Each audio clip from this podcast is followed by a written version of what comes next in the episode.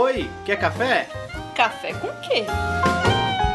Café com Dungeon!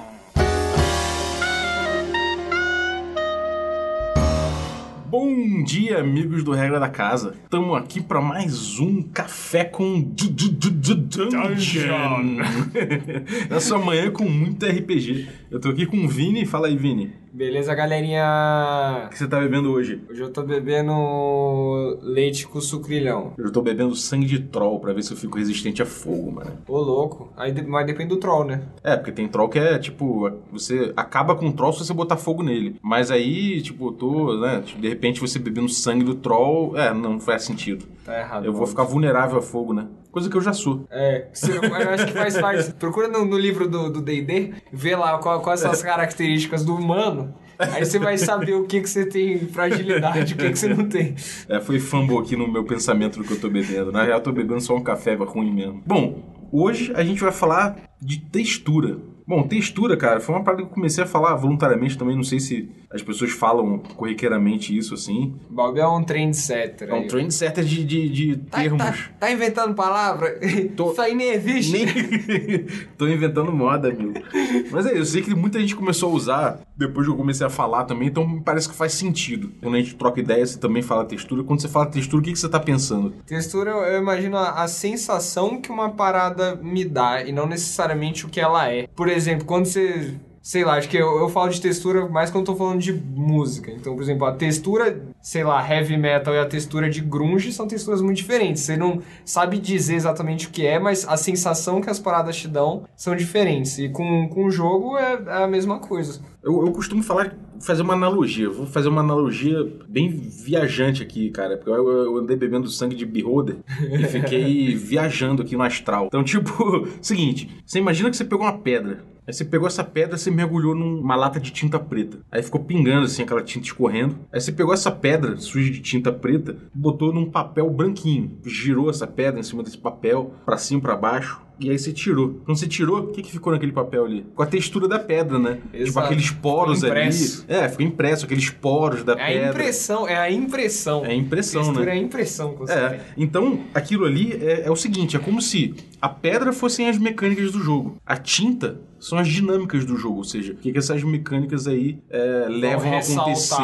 E aí você põe aquilo ali na mesa, né, no, no jogo, durante com seus amigos e tal, é como você é quando você põe no papel aquilo ali. Assim, de forma geral, a textura, como você falou, é uma sensação que o grupo tem e, e o que que ele sente, o que que ele vê, o que como é que ele imagina, como é que aquilo ativa o imaginário dele, né?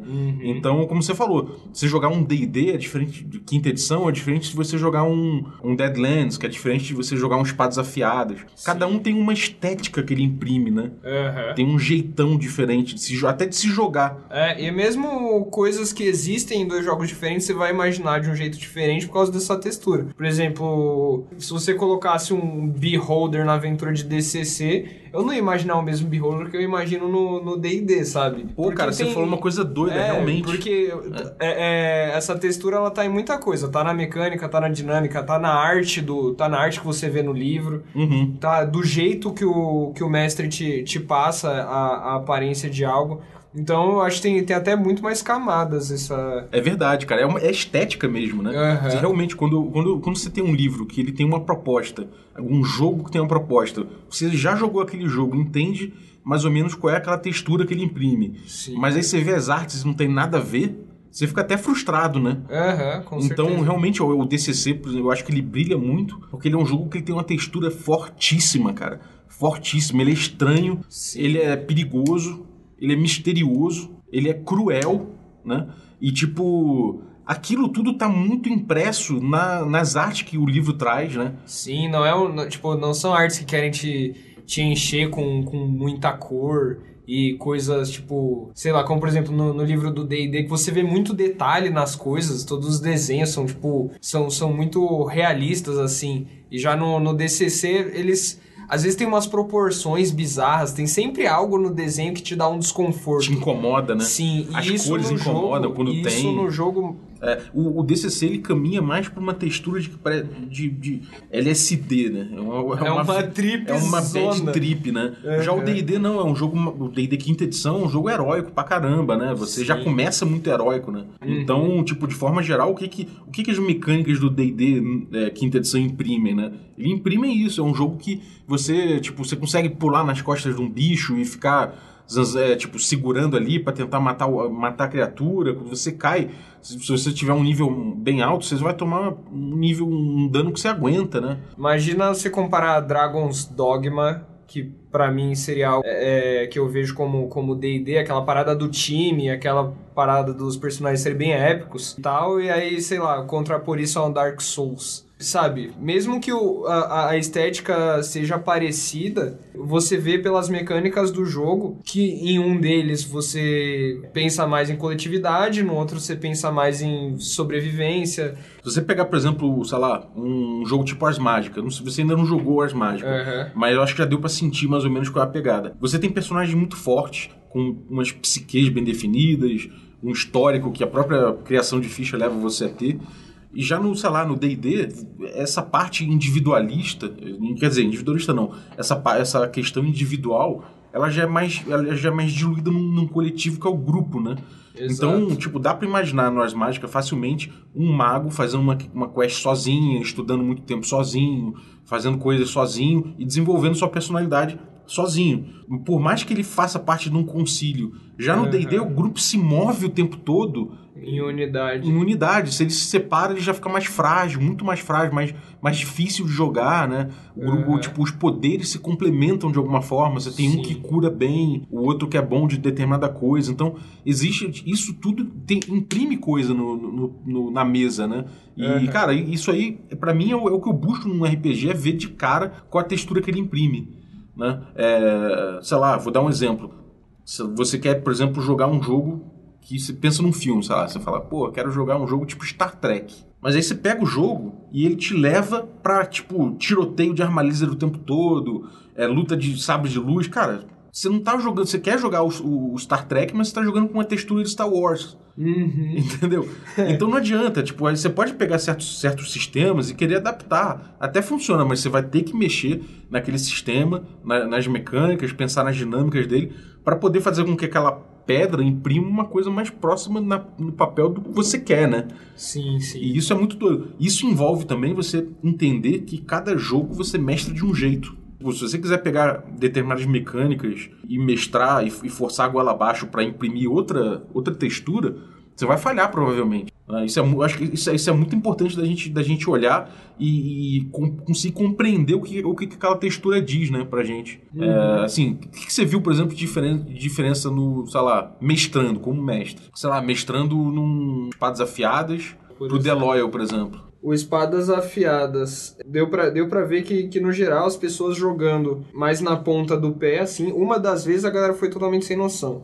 Mas na maior parte das vezes que eu mestrei, a galera pensava bastante pra fazer as coisas, é, era bem estratégico e pensava no posicionamento de todo mundo, assim, pra, tipo, porque sabia das fraquezas Uhum. então queria estar sempre tá aproveitando o melhor de cada, de cada personagem pra passar bem numa situação. Aham. Aí agora no, no The Loyal, dava pra ver que a galera que tava jogando tava muito mais focada no roleplay e, sabe, querendo mostrar a personalidade do seu, do seu personagem. É claro, também pensando na ação, também pensando em Aham. combate e tudo mais. É, até porque, tipo, a ação e o combate também tem uma carga de roleplay, né? Só que quando um jogo mais focado em ação e combate, fica mais restrito aquilo, né? No, no The Loyal tem, tem momentos em que a mecânica, não digo que te obriga, porque ninguém é obrigado a nada, mas a mecânica deixa muito explícito que, ah, isso aqui é um momento pra você desenvolver as conversas dos seus personagens. Aham. Tipo, na ficha você coloca qual que é o sonho do seu personagem, ou qual é o maior pesadelo do seu personagem, a relação dele com os outros da mesa. É, só Agora isso no- já, já tem uma, uma carga completamente diferente, né? Sim, agora no Espadas Afiadas tá aí. Você tem tanto de força físico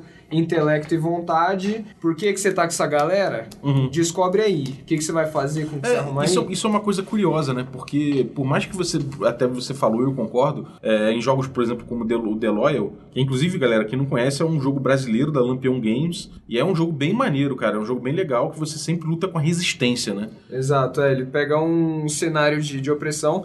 No livro, ele. dá pra ver que ele se inspira bastante em coisas tipo Bastardos Inglórios e pá. Sim. E aí ele dá uns. é, é, o cenário base dele seria um cenário que simula a Segunda Guerra Mundial, em que você é algum oprimido nesse. Você, sei lá, o- os caras da França, na É. França ocupada pelos alemães, Exato. você tem que lutar contra eles. É, isso é muito legal. E mesmo sendo um jogo que te leva a pensar no seu personagem, bastante na, na individualidade do seu personagem, ele, ele acaba buscando fazer com que você pense em grupo com mecânicas que te levam a isso. Como você falou, até a questão de você botar os vínculos e tudo mais, né?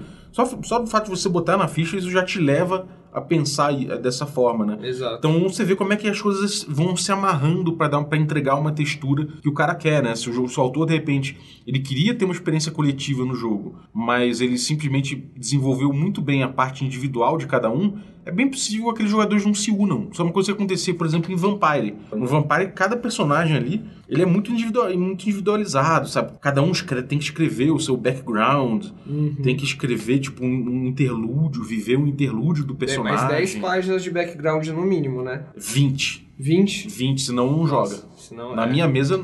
Senão, Não, senão a mãe. É, isso aí é, senão a mãe do mestre Artas tira a gente, tira a gente da mesa. É, saudade de mestre Artas. No podcast ele vai voltar. Mas enfim, é um jogo que tem muita a questão individualista, né? Você desenvolve bastante a personalidade do seu, do seu vampiro, mas ele não tem nada que te leve a, tipo, interagir, sabe? Não tem nenhuma mecânica que, que imprima isso. Não tem nenhum, nada na dinâmica do jogo leva você a- a a querer investir no seu time, tipo, sei lá, se ter, ter uma boa relação com a, com a galera que tá com você. Você pode sair sozinho e fazer o seu peão. E uma coisa, e tipo, você vê, cada. O jogo é dividido em clãs. É como se fossem as mágicas, assim. Cada uma das mágicas você tem as casas, no Vampire você tem os clãs, né? Você tem o Bruhá, que é um. Normalmente é o mais porradeiro. Ele tem uns poderes que, tipo, rapidez, ele age mais rápido que os outros, bate mais forte. Então, acaba que, você vê, o- as regras do Vampire acabam fazendo com que a interação dos vampiros acabe sendo, às vezes, mais em se complementarem em poderes. Por exemplo, eu sou um cara que tem poderes mais sociais, você mais de porrada, então a gente se associa de alguma forma para tentar fazer um plano. Tem mais isso, leva mais para isso do que para um lado político, que era, na teoria, um, um dos lados fortes do Vampire, sabe? Pelo menos na minha experiência pessoal foi assim. Eu vejo que eu, eu sempre senti falta de uma, de uma mecânica de- que imprimisse isso, sabe? De alguma forma. Então, cara, eu acho muito doido isso. É, faz toda a diferença do mundo e, tipo, sei lá, cara, eu gosto de pegar um livro de RPG novo e tentar entender essa dinâmica, sabe? Dar aquela folhada e falar assim, caralho, o que, que é que tá imprimindo aqui essa, essa parada, sabe? Eu acho que é um. Sim. das coisas que eu mais gosto de fazer é pegar um livro novinho, pegar e, sabe, sentir o cheiro do livro novinho e falar, caralho, agora me traga essa textura. Cheirar a parada e ver o que que... É, aí eu, eu recomendo, galera. Se você quer fazer uma análise dessa, pô, mais profundamente, pegar o livro, você pega o livro, mergulha ele na tinta preta, coloca no papel. Colocar no papel. que sair ali é a textura. É a textura. Isso aí, galera. Bom, mais alguma coisa, Vini? Conversa muito saudável. Saudável, né? Aprendendo falou conceitos. conceitos, inventando conceitos. Inventando conceitos. Ou, sei lá, de repente já existe, eu que não sei. Mas é isso aí, galera. Se vocês curtiram aí e, e dão aí cinco estrelas no iTunes pra gente, que a gente vai pô, crescer lá no rating, a gente vai alcançar mais gente. Se é quarta-feira que você tá ouvindo esse, pod- esse podcast, saiba que às 21 horas no nosso twitch.tv barra regra da casa, a gente tem nossos jogos ao vivo. A gente, no momento, tá num, num hiato. A gente terminou a nossa campanha, a primeira temporada da nossa campanha de D&D quinta edição, chamada Magic Punk. E a gente tá jogando outras coisas. A gente, tá a gente já jogou uma mesa de, de Deadlands, duas mesas, na verdade. E deve jogar outras, outros sistemas para experimentar, para entender a textura até. Então, se você é Exato. curioso de ver outros sistemas, tem o, o Savage Worlds com Deadlands, Passion de las Passiones. Passion de las Passiones, que é um jogo de, de textura de Novela novela mexicana. mexicana. Deve ter o DCC aí, deve ter aí, o, ou é, ou deve ter também o, o Lamentations of the Flame Princess, deve ter talvez um Ars Mágica, a gente não sabe ainda, mas a gente vai ter aí um hiato entre até voltar a nossa campanha de D&D quinta edição, a gente vai experimentar outras coisas, que a gente gosta disso, a gente gosta de conhecer outros jogos. Então é isso aí, e cara, regra da casa.com.br, lá você vai ter acesso aos nossos vídeos do YouTube, link pro nosso Facebook, link para Twitter, Medium. Medium, tudo que você precisa vai estar lá para acompanhar a gente e compartilhe nosso conteúdo. Isso aí. Valeu. Um abraço e bom dia aí, galera.